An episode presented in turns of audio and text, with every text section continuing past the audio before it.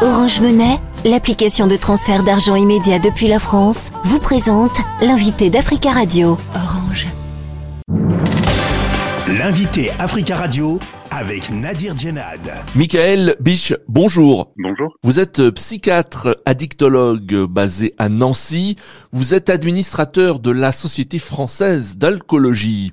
Nous vivons actuellement une période de fête et à cette occasion, deux études inédites appellent à une prise de conscience collective concernant la consommation d'alcool. Des études à l'initiative notamment de l'association Addiction France. Faut-il craindre une hausse de la consommation d'alcool à l'approche du réveillon du 31 décembre prochain selon vous? Alors c'est une période où effectivement de manière assez... Euh, euh attendue, si, si j'ose dire, les consommations d'alcool euh, augmentent de manière ponctuelle et contextuelle entre guillemets et, les consommations d'alcool moyennes en France, euh, ça n'enlève rien au fait que les consommations moyennes d'alcool par Français diminuent depuis euh, depuis des dizaines d'années en fait en France. Ceci dit, la France reste un des pays où euh, la consommation moyenne d'alcool par Français est parmi les plus importantes de l'OCDE, puisque c'est plus de 12 litres d'alcool pur par an et par Français, en moyenne. Êtes-vous inquiet de constater qu'une minorité de buveurs consomme l'essentiel de l'alcool euh, en France? Les 30% des plus gros buveurs euh, adultes représentent 90% de la consommation totale d'alcool, selon euh, des données de Santé publique France. C'est effectivement une donnée extrêmement importante, c'est-à-dire que la distribution de la consommation d'alcool dans la population française est très inégale et que globalement, une toute petite proportion des buveurs d'alcool consomment l'immense majorité de l'alcool vendu en France. Alors, mais ça, ça s'observe sur la population en entier, mais ça s'observe lors d'un repas de famille. C'est-à-dire que globalement, lorsqu'une bouteille d'alcool est posée sur la table, si, vous regardez bien, la plupart du temps, euh, une petite proportion de personnes va boire beaucoup plus d'alcool que les autres, se resservir, les verres vont être plus pleins, etc. Pourquoi c'est important? Euh, C'est important parce que le risque lié à l'alcool, il est quantitatif en partie, pas que, mais beaucoup quantitatif. Et donc, globalement, euh, les personnes qui consomment le plus sont celles qui sont le plus à risque d'avoir des addictions, des dommages liés euh, à ces addictions.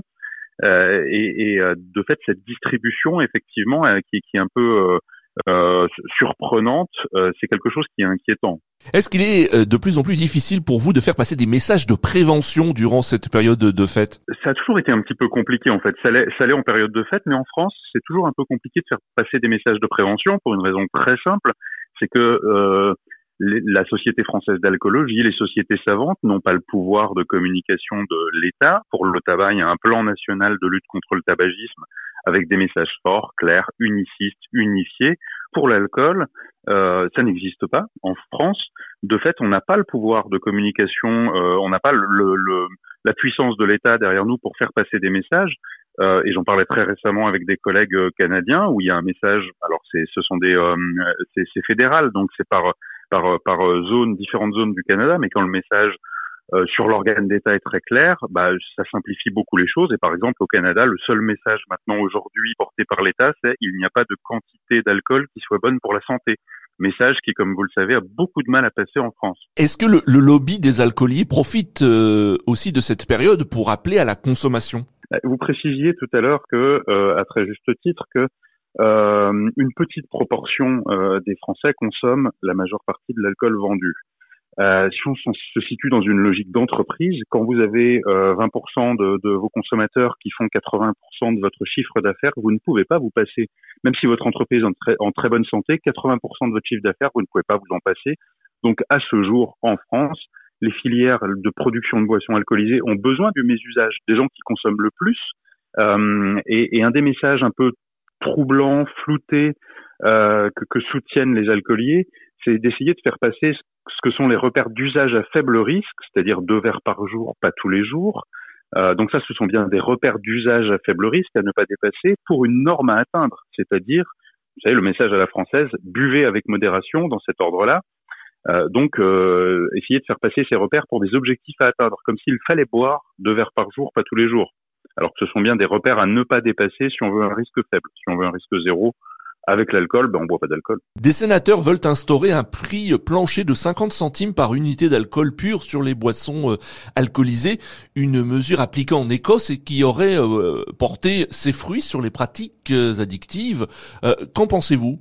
Êtes-vous favorable euh, à, une telle mesure? Ça fait un bon moment que, euh, c'est demandé par beaucoup euh, beaucoup d'acteurs de la santé publique, de la dictologie, ce, prix plancher d'alcool. Ça a été mis en place récemment par l'Écosse, mais c'est mis en place dans pas mal d'autres pays. Un rapport OMS qui liste les, les, endroits où c'est mis. Alors il y a, il y a ce prix plancher, puis il y a l'indexation sur l'inflation aussi. Hein. Euh, des, euh, des, taxes. En France, on a une chose un peu particulière, c'est que le vin est très très peu taxé euh, par rapport aux spiritueux. Il y a très très peu de taxes sur sur le vin. C'est même clairement un produit assez détaxé. On pourrait plutôt le dire comme ça. Le prix plancher, euh, effectivement, euh, il, il, est assez euh, montré assez clairement et scientifiquement que c'est une mesure coût efficace en matière de santé publique.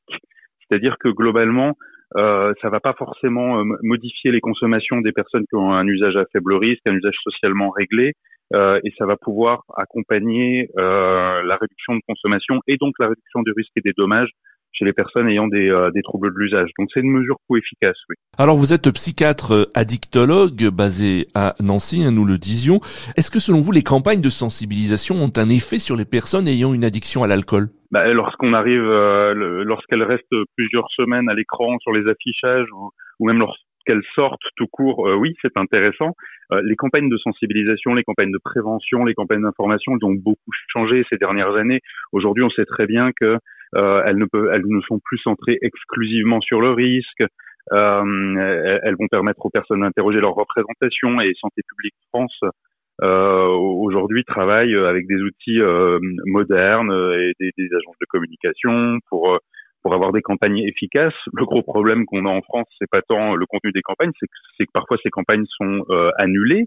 On a, on a eu une campagne qui est restée seulement quelques jours euh, qui s'appelait, euh, enfin qui dont le un des slogans était euh, le fait que l'alcool n'a rien à voir avec la bonne santé. Vous savez quand les gens souhaitent santé en buvant de l'alcool, c'est donc cancérigène.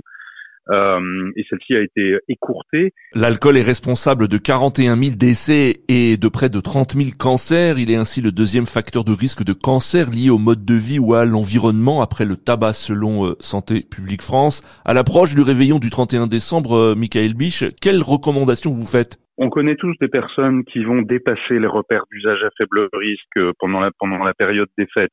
Il s'agit absolument pas de dicter euh, aux gens ce qu'ils doivent faire. Le, euh, la, dictologie n'a pas de, hein, de, conduite moralisatrice, dogmatique, prohibitionniste. Euh, l'idée, c'est, de peut-être de mieux informer les gens pour qu'ils choisissent mieux leur niveau de risque. C'est-à-dire que globalement, avoir des messages clairs sur euh, moins d'alcool, c'est mieux. Euh, et puis une des façons intéressantes euh, aussi de après les fêtes de, de s'interroger sur son rapport à l'alcool, bah, c'est participer au défi de janvier. La participation, les intentions de participation sont, sont assez euh, grandissantes. A priori, il y a un quart des Français qui l'ont fait l'année passée euh, et un tiers des Français qui envisageraient de le faire euh, cette année, enfin pour janvier de 2024. C'est une façon intéressante de s'interroger sur son rapport à l'alcool, les sollicitations euh, dans notre environnement, comment on les accepte, comment on choisit nos consommations d'alcool ou comment elles sont le fruit d'une pression plus ou moins à en consommer. Michael Biche, merci beaucoup d'avoir répondu à nos questions. Merci à vous. Je rappelle que vous êtes euh, psychiatre addictologue basé à Nancy et vous êtes euh, aussi administrateur de la Société française d'alcoolologie.